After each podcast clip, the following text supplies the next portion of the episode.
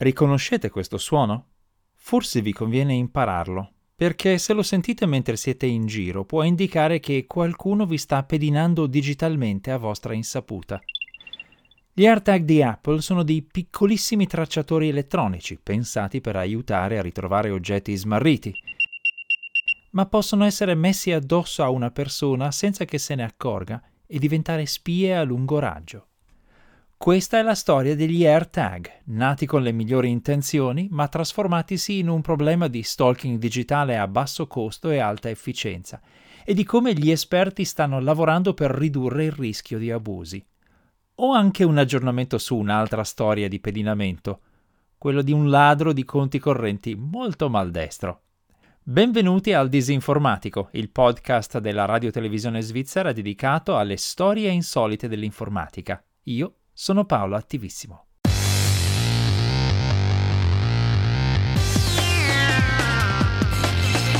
Il disinformatico.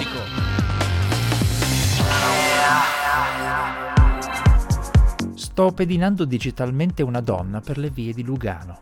La vedo mentre va a trovare un'amica a un incontro di lavoro, si ferma davanti ai negozi, entra in un centro commerciale e prende l'autobus per tornare a casa. La seguo comodamente tramite un'apposita app sul mio smartphone fino al suo indirizzo di abitazione. La cosa più strana è che i passanti mi stanno dando una mano a pedinarla e neanche lo sanno. Niente paura. La donna in questione è mia moglie e si è offerta volontaria per un test degli AirTag i localizzatori elettronici di Apple, piccoli come bottoni, basati sulla tecnologia Bluetooth già usata per gli auricolari e per tanti altri accessori per smartphone, tablet e computer. Si attaccano per esempio alle chiavi di casa o a qualunque oggetto che si tema di perdere e permettono di ritrovarlo in caso di smarrimento.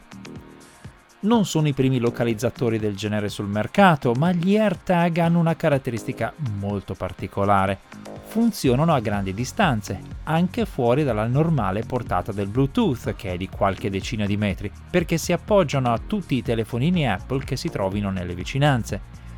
Lo fanno anche altri localizzatori di altre marche, come per esempio gli Smart Tag di Samsung, ma nessun concorrente può contare su un numero così elevato di smartphone degli utenti, che diventano sensori inconsapevoli di una rete di tracciamento vastissima e capillare. Finché un AirTag è a pochi metri dal suo proprietario, comunica direttamente usando i segnali radio del suo piccolo trasmettitore Bluetooth e gli può anche indicare in che esatta direzione e a che distanza si trova.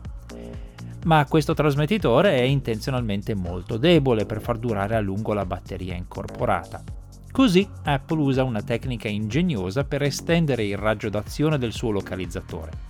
Qualunque iPhone che passi nelle vicinanze di qualunque AirTag e abbia il Bluetooth attivo, riceve automaticamente il segnale identificativo di quell'AirTag e lo inoltra via internet ad Apple.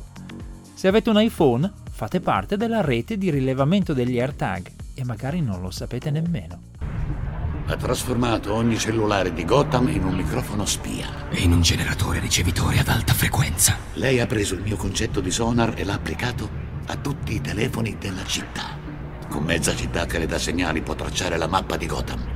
Per tutelare la privacy, il segnale di ogni AirTag ha una chiave digitale che è nota soltanto al localizzatore stesso e al proprietario, e i dati che vengono trasmessi sono ulteriormente mascherati tramite hashing.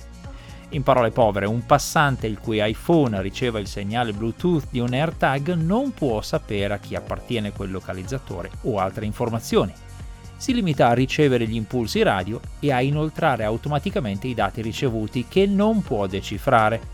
Ci sono anche vari altri strati di protezione digitale che permettono in sostanza soltanto al legittimo proprietario di un AirTag di ricevere informazioni da quell'AirTag. Ma di fatto praticamente tutti gli iPhone in circolazione sono sensori della rete di tracciamento di Apple. Questo è incredibilmente utile quando si tratta di ritrovare le proprie chiavi smarrite o di localizzare la propria valigia in aeroporto, magari mentre qualcuno la sta portando via per errore al posto della propria identica o la sta proprio rubando. Ma cosa succede se qualcuno decide di usare questo potere per pedinare una persona senza il suo consenso? È già accaduto. Per esempio negli Stati Uniti la modella Brooke Snyder ha raccontato di aver trovato un AirTag non suo nella tasca del proprio cappotto dopo aver visitato un bar di Manhattan E non è l'unico caso del suo genere. Questi localizzatori, facilissimi da configurare, estremamente piccoli e discreti, poco costosi, con una durata che si misura in mesi e una portata enorme, possono essere annidati facilmente, in una tasca di un indumento, in uno zaino di scuola, in una cucitura di un cappotto, nelle pieghe della carrozzeria di un'automobile. Il loro design ultra minimalista non li identifica vistosamente come dei dispositivi di tracciamento, sembrano effettivamente dei grossi bottoni bianchi. Si apre insomma l'era dello stalking digitale di massa, a portata dell'utente comune. Non occorre nessuna conoscenza tecnica. Ovviamente Apple, come gli altri produttori di dispositivi analoghi, si è resa conto del rischio di abusi e ha integrato negli AirTag una serie di limitazioni apposite. Per esempio, qualunque AirTag che si allontani a lungo dal proprietario e rilevi di essere in movimento farà suonare un cicalino, per cui una vittima di stalking potrebbe udire questo avviso acustico e accorgersi di avere un localizzatore addosso. Ma dai primi test sembra che a lungo significhi fino a 24 ore, per cui c'è tempo in abbondanza per un pedinamento quotidiano, per esempio di una persona convivente. Inoltre il cicalino può essere difficile da udire se l'AirTag è sepolto sul fondo di una borsetta o applicato a un'automobile e inevitabilmente è nato anche un mercato di AirTag modificati, nel quale il cicalino è completamente silenziato. Apple ha predisposto anche un'altra misura anti-pedinamento. Un AirTag che sia lontano dal proprietario e si muova insieme a voi farà comparire un avviso sul vostro telefonino, ma soltanto se avete un iPhone. Se avete uno smartphone di qualunque altra marca, niente avviso. Chi ha uno smartphone Android può installare un'app di nome Tracker Detect, disponibile nel Play Store di Google, che permette di cercare manualmente eventuali AirTag indesiderati e indurli a produrre un avviso acustico, sempre che non siano stati modificati. Ci sono anche altre app che fanno una scansione generica di qualunque dispositivo Bluetooth come Light Blue e BLE Scanner per iPhone o BLE Scanner e Bluetooth Scanner per Android. Anche Samsung offre un'app analoga Smart Things per i propri dispositivi di localizzazione. Ma in ogni caso si tratta di un procedimento macchinoso, manuale, che l'utente deve fare appositamente e periodicamente. Chi trova un AirTag sconosciuto può inoltre appoggiarlo contro il proprio smartphone di qualunque marca, basta che sia dotato di sensore NFC, e riceverà un link che rivelerà il numero seriale e le tre cifre finali del numero di telefono del proprietario del localizzatore. Lo stesso link informerà anche su come disabilitare un AirTag trovato. In sostanza, spiegherà come si toglie la sua batteria. Attenzione però ai falsi allarmi. Alcuni utenti di iPhone hanno segnalato che il loro smartphone avvisava di aver rilevato un accessorio sconosciuto e quindi hanno temuto che si trattasse di un AirTag abusivo. In realtà l'avviso veniva prodotto da alcuni modelli di cuffie senza filo. Va chiarito anche che la localizzazione remota funziona bene soltanto se ci sono degli iPhone nelle immediate vicinanze. Se siete da soli in aperta campagna o su una strada poco battuta, gli AirTag non potranno comunicare la vostra presenza. Se temete che qualcuno vi stia tracciando, insomma, queste app sono un aiuto, ma conviene abbinarne l'uso alla tecnica classica manuale di frugare nelle proprie borse, negli indumenti e in qualunque altro luogo in cui un malintenzionato potrebbe nascondere un localizzatore. Da parte sua, Apple sta aggiornando iOS in modo che chi configura un AirTag riceva un avviso molto chiaro del fatto che usare questo dispositivo per tracciare le persone senza il loro consenso è un reato in molte regioni del mondo e del fatto che il dispositivo è progettato per essere rilevato da eventuali vittime e per consentire alle forze dell'ordine di richiedere informazioni che consentano di identificare il proprietario dell'AirTag. L'azienda dice di aver già collaborato con la polizia in diverse occasioni per rintracciare chi aveva piazzato abusivamente questi localizzatori. È confortante, ma è anche una conferma del fatto che il problema è reale. Una dimostrazione positiva della potenza di questi dispositivi di tracciamento è arrivata dalla Germania, dove la ricercatrice di sicurezza e attivista informatica berlinese Lilith Wittmann ha usato gli AirTag per dimostrare che un'agenzia governativa tedesca è in realtà una copertura di un'attività di spionaggio. Ha spedito per posta dei plichi contenenti questi localizzatori e ne ha tracciato il percorso, scoprendo che venivano reinviati a strutture usate dai servizi di intelligence tedeschi. Il tracciamento ha funzionato sfruttando presumibilmente gli iPhone degli stessi addetti dell'intelligence. Chi si occupa di sicurezza dovrà ora fare i conti anche con questo aspetto delle tecnologie commerciali. I ricercatori di sicurezza, infatti, si sono lanciati sugli AirTag per studiarli e capire come ottimizzare le loro funzioni positive e indebolire quelle negative.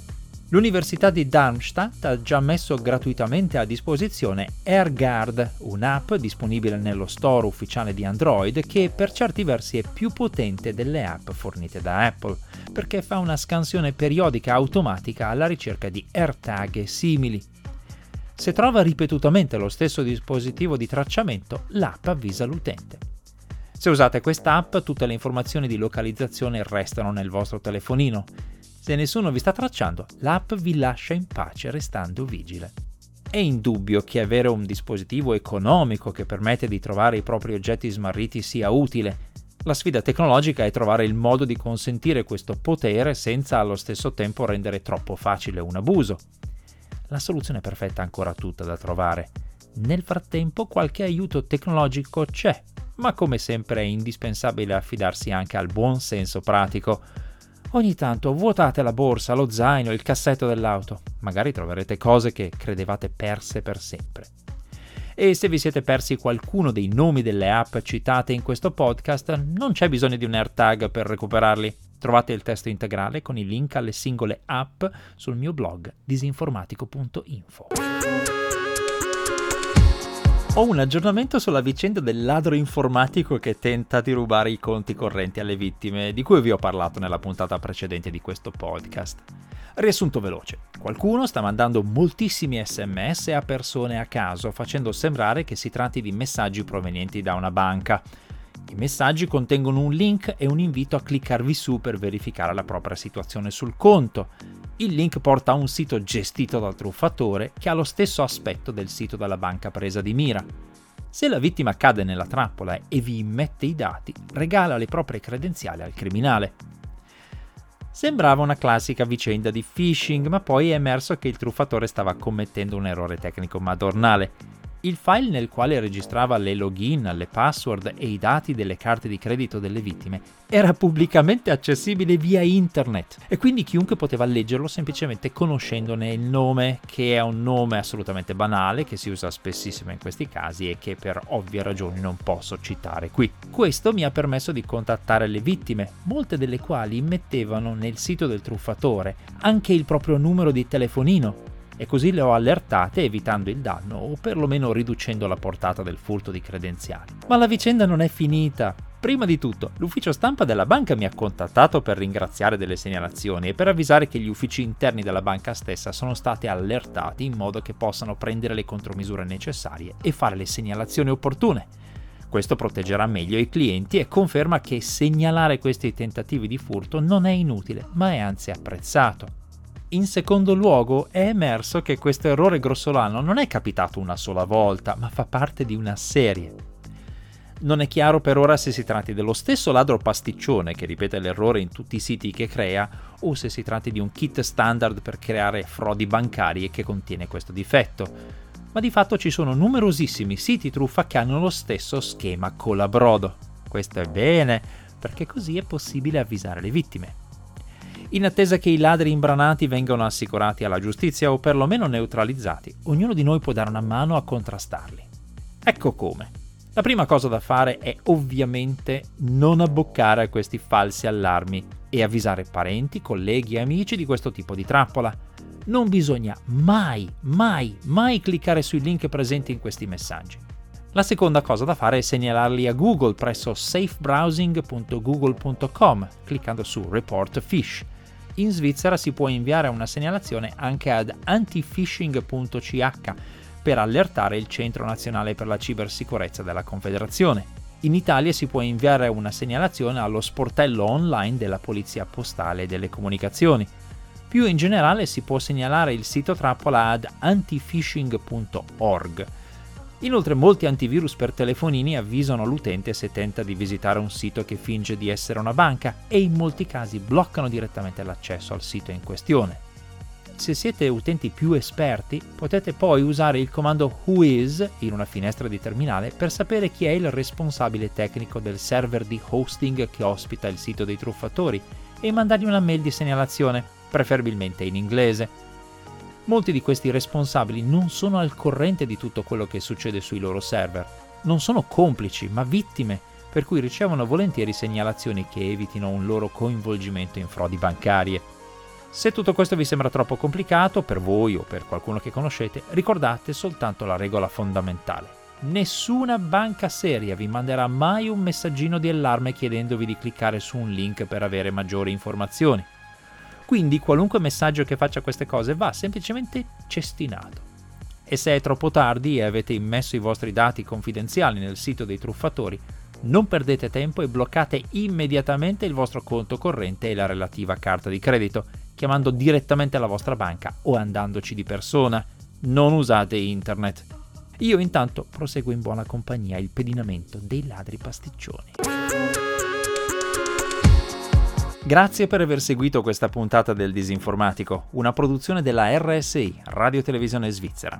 Questo podcast viene pubblicato ogni venerdì presso www.rsi.ch il disinformatico, dove trovate anche le puntate precedenti. Questa serie di podcast è disponibile anche su iTunes, Google Podcasts e Spotify. I testi integrali con i link e le fonti di riferimento sono pubblicati presso disinformatico.info. Se avete commenti, correzioni o segnalazioni, potete scrivermi una mail all'indirizzo paolo.attivissimo-rsi.ch. A presto!